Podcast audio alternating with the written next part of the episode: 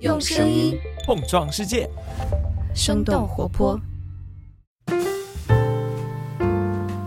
嗨，大家好，欢迎收听《声东击西》，我们一起用对话来发现更大的世界。我是徐涛，今天我们的嘉宾是美国历史学家和传记作者凯伯德凯 Bird，他是《奥本海默》这本传记的作者。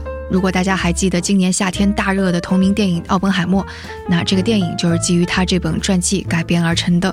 那我其实更加愿意这样去描述他：他是一个从小在中东长大的美国外交官的儿子，一个经历了复杂冲突和战争的观察者，一个通过传记写作去探究历史的作家。那他今年其实已经七十二岁了，写了七本传记，现在第八本传记还在写作中。他有告诉我说，他所有的写作都有一个共同的主题，那就是美国的权力究竟是如何运作的，包括《奥本海默》这本书也是如此。其实我对他的好奇也是在于他究竟如何通过一本本的传记来探索这一个非常宏大的主题的。毕竟，美国权力的运作事实上影响了整个世界。为了方便大家收听，本期节目制作了中文翻译和英文原声两个版本。你即将收听到的是英文原声版本。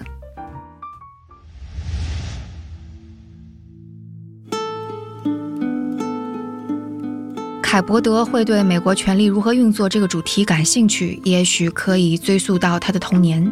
我们可以从他到达耶路撒冷那年开始说起。那是一九五六年，凯伯德四岁。I was only four years old. Father was a foreign service officer, a diplomat, and this was his first assignment overseas in a foreign post. And they sent him to Jerusalem. He had grown up in a small town in Oregon. He loved to travel and was big on adventures, and so he thought this was a terrific thing to be posted to Jerusalem. It was a much smaller city, almost a small town, and we lived in very close to the wall, Damascus Gate. At the time, it was a uh, divided city. Half of it was under Israeli control, and half of it was under Jordanian control, the Hashemite kingdom. And we lived on the east side of Jerusalem, on, in the Arab part of the city. And for a time, I went to school in West Jerusalem, in the Israeli controlled. And every day there was, I would therefore go back and forth through Mandelbaum Gate, which was the only sort of checkpoint between the east and the west parts of this divided city where only diplomats could travel back and forth. So I sort of saw both sides. Soon after we arrived, a war broke out.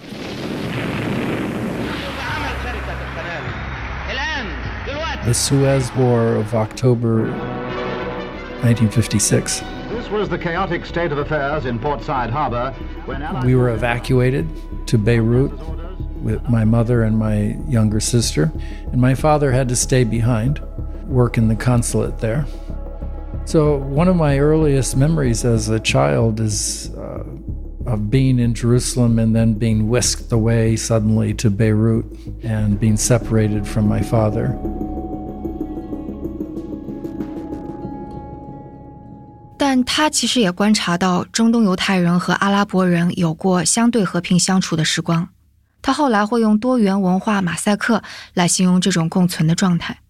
他童年就有过一个好朋友，父亲是巴勒斯坦人，母亲是犹太人。was Jewish. Yeah, that's true in part. You know, back in the 19th century, there was a small Jewish population, very small, in Jerusalem and other parts of Palestine.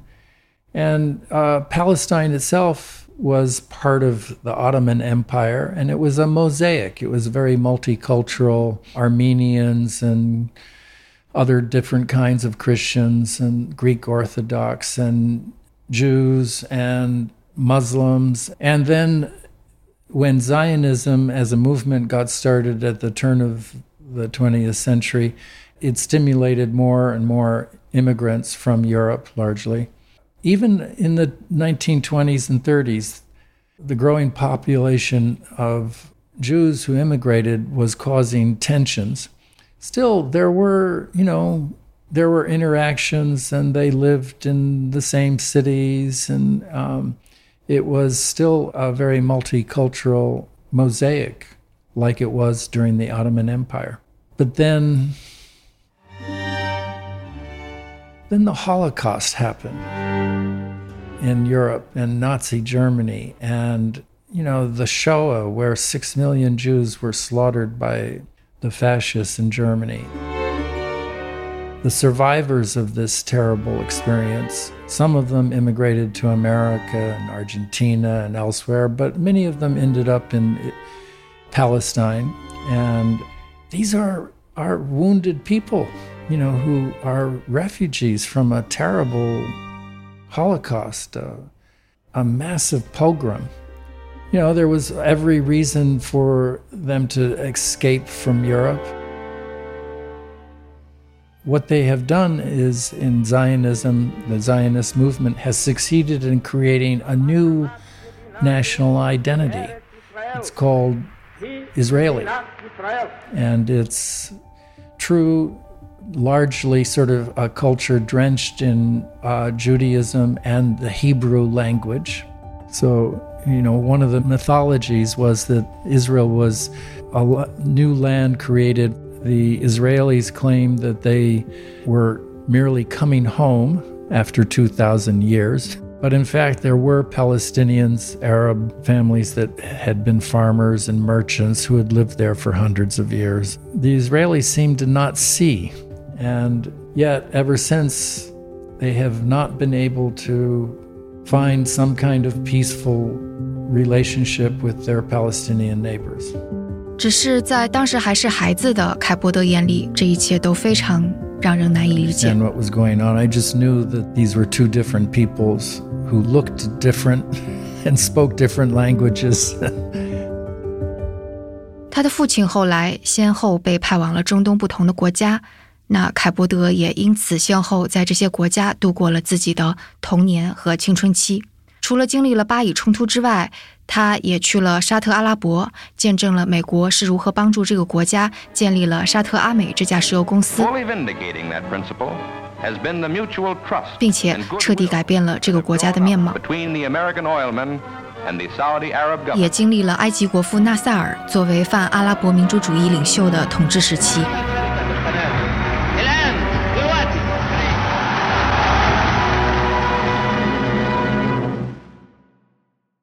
果说中东这些国家的纷争让他感到困惑，那后来回到美国，其实美国也让他感到困惑，并因此想要做更多的探究。Well, yes, you know, I had an odd childhood. I grew up as an American in Jerusalem and Beirut and Saudi Arabia and Cairo, and then I finished high school in India, and I go back to America to go to college, to university. You know, I'm kind of an odd person. I'm uh, obviously American, but I realized I was sort of I was an expatriate. I was a foreigner. I came back to America in, in 1969, and at a time when the war in Vietnam was still raging. Pursuant to the executive order, I was 18 years old. I had to register for the draft, and it seemed crazy and it seemed a waste. Many young American men were dying, and millions of Vietnamese.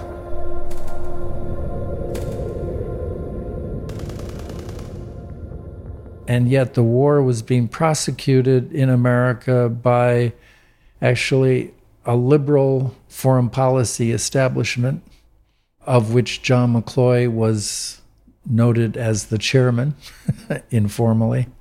And Bundy, McGeorge Bundy, was Kennedy's and Johnson's national security advisor. And he was a former dean at Harvard University, a liberal. And I couldn't understand how these liberal intellectuals had dragged America into this senseless war. 所以他开始成为了一名记者，一个作家。 那上面他提到的那些大人物，包括约翰·麦克罗伊，都成为了他研究和书写的对象，也成为他了解美国权力运作拼图中的一个部分。As a biographer, I chose to write about powerful, influential people from America's elite to figure out how power works in America, how power works in this complicated democracy. So that's why I chose these powerful men, McCloy and Bundy and Robert Oppenheimer. Because if you explain their lives, you're explaining how powerful interests in America exert their influence. That's a fascinating story. So, my first biography was of a man named John J. McCloy, Mr. McCloy adds, who was an influential Wall Street lawyer uh, representing many big corporations and oil companies and other interests. as John J. McCloy resigns as head of the World He Bank. sort of symbolized the American foreign policy establishment, this elite group of largely men at the time in the 1930s, 40s, 50s, 60s, 70s who ran US foreign policy, the advisors to various, you know, all the presidents from Franklin Roosevelt in the 1930s all the way to Ronald Reagan in the 1980s. but he always uh, he exercised his uh, influence from behind the scenes he wasn't very well known to most americans he was well known to elites places like the council on foreign relations and but he had an incredible number of jobs and advised every president you know, for 50 years on how to run U.S. foreign policy. And by writing about him, I was able to tell a lot of history about World War II, the 1950s, and he became sort of the chairman of the American foreign policy establishment. So it's a wonderful story about his political and personal odyssey, but it explains a lot about U.S. foreign policy and the history of the Cold War through which he lived. 这本书的某些细节也的确成为他童年在中东所经历冲突的一些注脚。例如，他写到，一九六八年，其实麦克罗伊曾经花了三周的时间访问了中东六个国家，并且在利雅得私下会见了当时的沙特国王费萨尔，要求他能够尽可能的参与到解决阿拉伯国家和以色列的冲突中来。 那当时沙特国王费萨尔经过了一番犹豫，其实是提出了一个复杂的妥协方案，看起来是可以实现真正的和平的。带着这个方案，麦克罗伊在之后的十天又见了侯赛因国王、黎巴嫩总统以及纳萨尔。但当麦克罗伊回到美国国内，向国防部长和国务卿做了汇报之后，得到的回答却是说，现在美国正在总统选举年，那在美国总统选举年，美国是不可能发起广泛的和平倡议的。麦克罗伊非常的失望，他后来在一封信中是这样写道：“一个简单的事实。”我们的以色列政策并不符合我们在中东的国家利益。我们应该反对犹太复国主义的野心。这个问题，简而言之，是以色列的扩张。我相信这种野心长远而言对以色列的国家利益也是阻碍。 My last biography was on Jimmy Carter, the president, who is now 99 years old and in hospice care. 那这本传记是出版于二零二一年。 其实早在一九九零年的时候，凯伯德就写过一篇关于吉米·卡特的封面文章。但写完这篇文章之后，他突然意识到，他并没有完全理解吉米·卡特这一位美国内战后第一位来自南方的总统。 Because I didn't understand the South, I realized it seemed like a foreign country.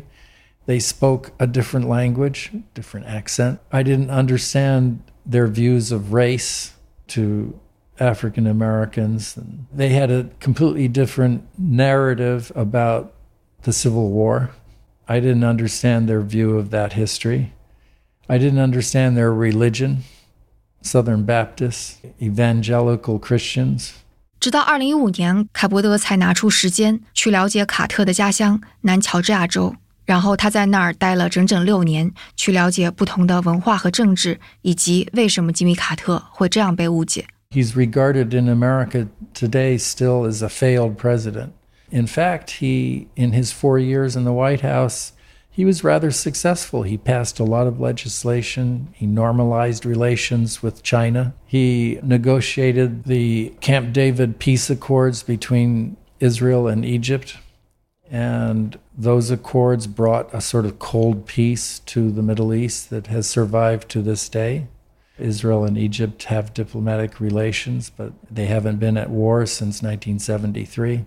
Yeah, he had a, a, lot of accomplishments, but he was also sort of on a tipping point in American history from a liberal era to a more conservative. You know, his successor was Ronald Reagan. He was defeated for the presidency in 1980 by Ronald Reagan. And it was fascinating to learn why, why this happened. So again, biography is, when it's done well, it's a vehicle for explaining and conveying a lot of complicated history. 因为他每一本传记都要写上数年，甚至是十几年，也因此凯伯德对自己每个作品的选择都是非常的谨慎。某种程度上，每一本传记都是他探寻美国权力运作之谜中的其中一篇。You know, as a biographer, I I have to be very careful how I choose my next subject.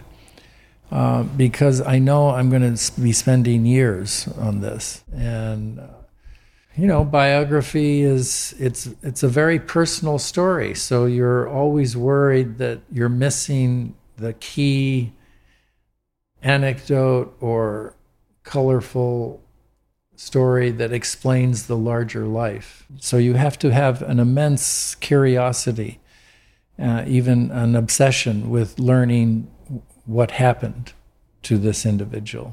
那奥本海默这本传记其实也花费了他漫长的时间，而且写作的视角其实带有他明显的个人好奇在其中。My book on Robert Oppenheimer, the father of the atomic bomb, I wrote with a co-author, Martin Sherwin, who alas is no longer with us. He died at the age of 84 in October of 2021.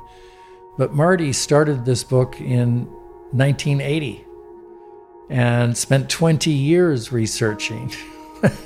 and then came finally came to me and suggested that I join him on this project and uh, eventually I did and it still took another 5 years to write and and finish the book and get it published.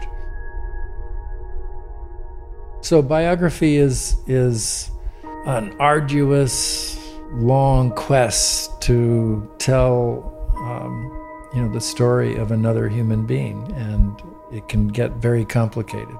And however you're also trying to craft a story. You're a storyteller. You're sort of writing a novel about another person but with footnotes with sources. So my oppenheimer biography is my and marty's story about Oppenheimer's life. It's not Oppenheimer's story. He would probably tell it in a different way if he was writing a memoir. yes, it is a. Uh, the job is sort of putting together a, a giant puzzle and finding out what fits together. But it's also a subjective process. There's nothing objective about biography. It it is my view, and I come to the the story of Oppenheimer or John McCloy or McGeorge Bundy with my own prejudices and bias and, and my own interests. So there are multiple biographies of Robert Oppenheimer, and they tell his story from a, a different perspective. And that's why we need many biographies of uh, the same person, because the by that way we get a, a multifaceted uh, picture of the history. 而在凯波德眼中，奥本海默是这样的。Oppenheimer, in my view, he's always a mystery, and that's what makes him interesting. And in the biography, Marty and I try to explain a little bit about what he's doing with quantum.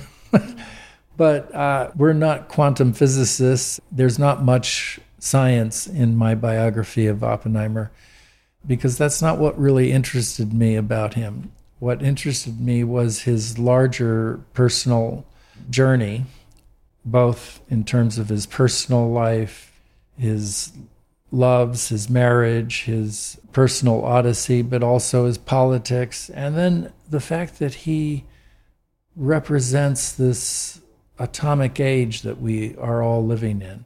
We can't uninvent the atomic bomb. And it's a it's a dangerous thing that he invented.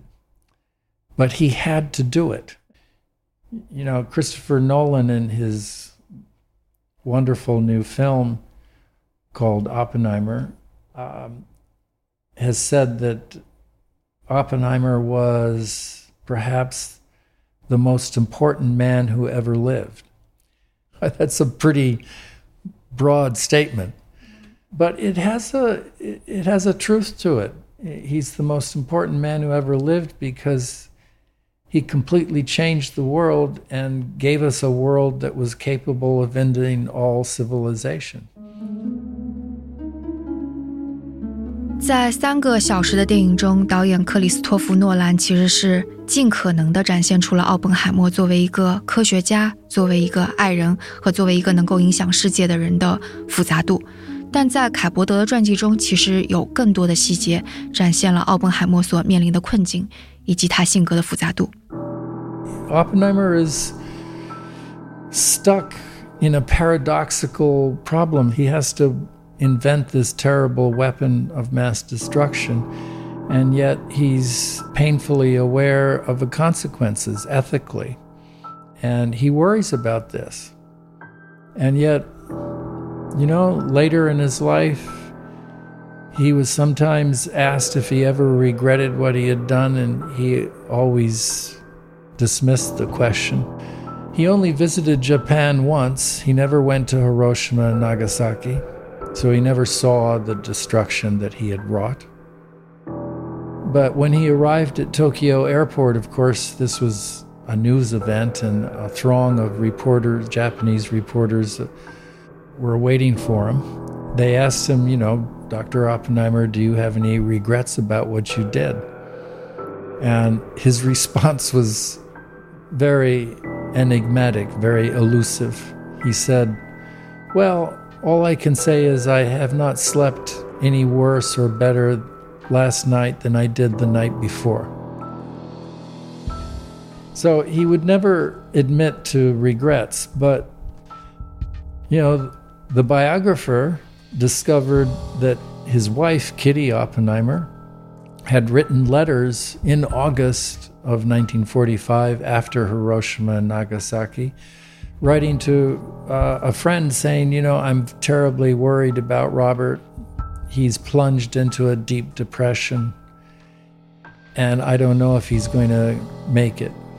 You know, implying that maybe he would end his life because he was so depressed over what had happened. Uh, so clearly, he did have regrets, and he worried about it, and he was uncomfortable with being called the father of the atomic bomb. 当然，奥本海默的故事也依然是一个美国权力运作的故事，只是这个故事更具体的讲述了一个改变世界的天才如何被卷入了政治，想要发挥自己巨大的影响力去影响权力，但最终在权力斗争中被碾压。He was also quite willing to use his celebrity status, his fame, influence politicians and the president and senators and generals. He enjoyed being having that kind of access to power and to be able to walk the halls of the Pentagon and walk into the White House and see the president of the United States and advise him about nuclear weapons. He wanted to use his influence. And he thought it was important too. You know, access to power is a seductive thing. But at the same time, he worried all the time about the consequences. He is trying to explain to the world we need to do something now that we have ushered in this atomic age. We need to control this technology. We need to ban atomic weapons and create an international regime of controls and inspections and make sure that no laboratory, no factory anywhere in the world is enriching uranium or creating processing plutonium to be able to make bombs. Science has profoundly altered the conditions of man's life. But the politicians uh, in America, Harry Truman and then Eisenhower and others, ignored this advice. Instead, we engaged in an arms race with the Russians. To make significant decisions. That's the real tragedy of Oppenheimer. Continents of knowledge, the future of science. That's the other aspect of the story that is so fascinating is that he became a sort of modern Prometheus, like the Greek god who was supposedly stole fire from Zeus and gave it to mankind and then was punished by Zeus.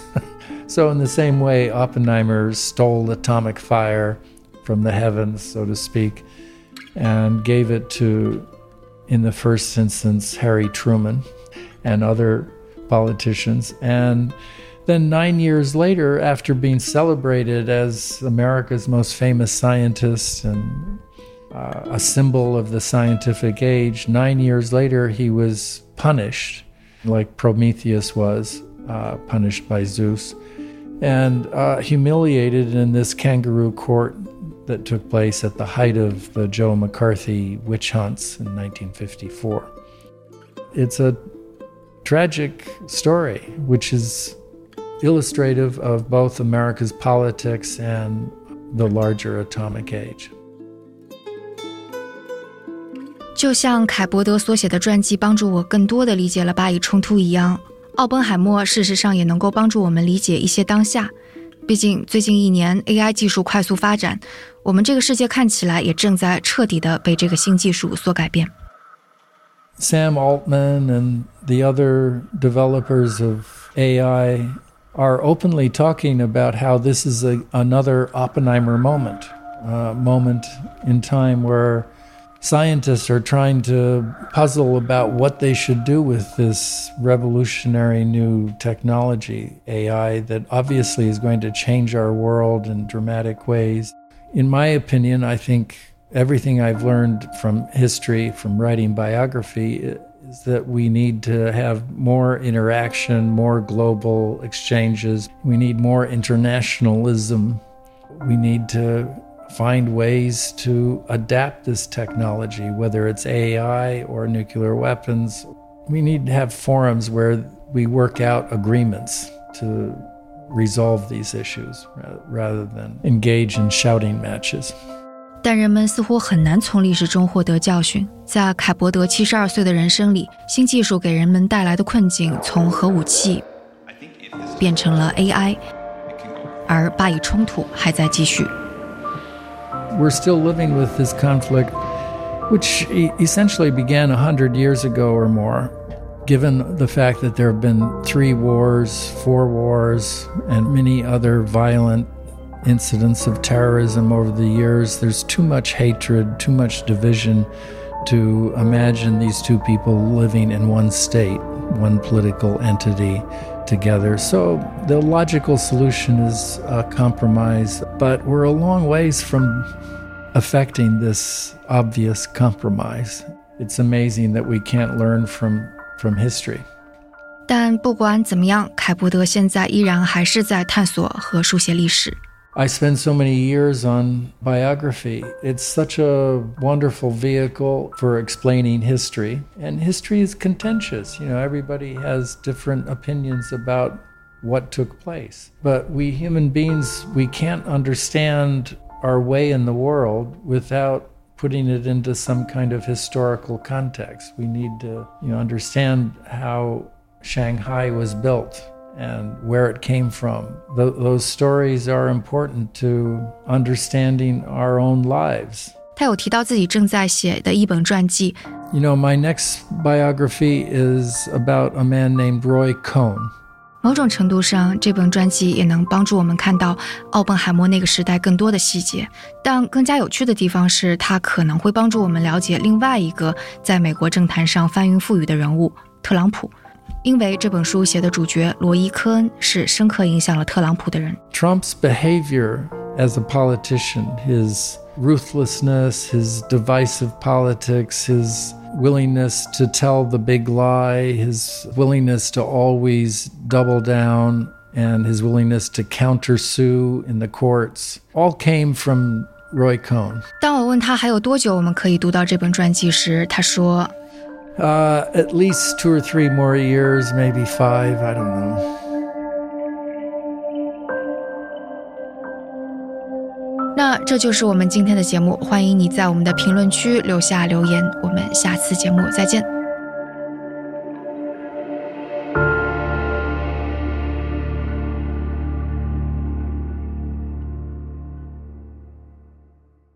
节目的最后，我们想邀请更多的朋友加入我们的生动胡同会员计划，成为我们的付费会员，支持新一年的内容创新。点击节目详情中的文章链接，看看生动活泼在二零二三年做了哪些有趣的探索，以及二零二四年的新计划。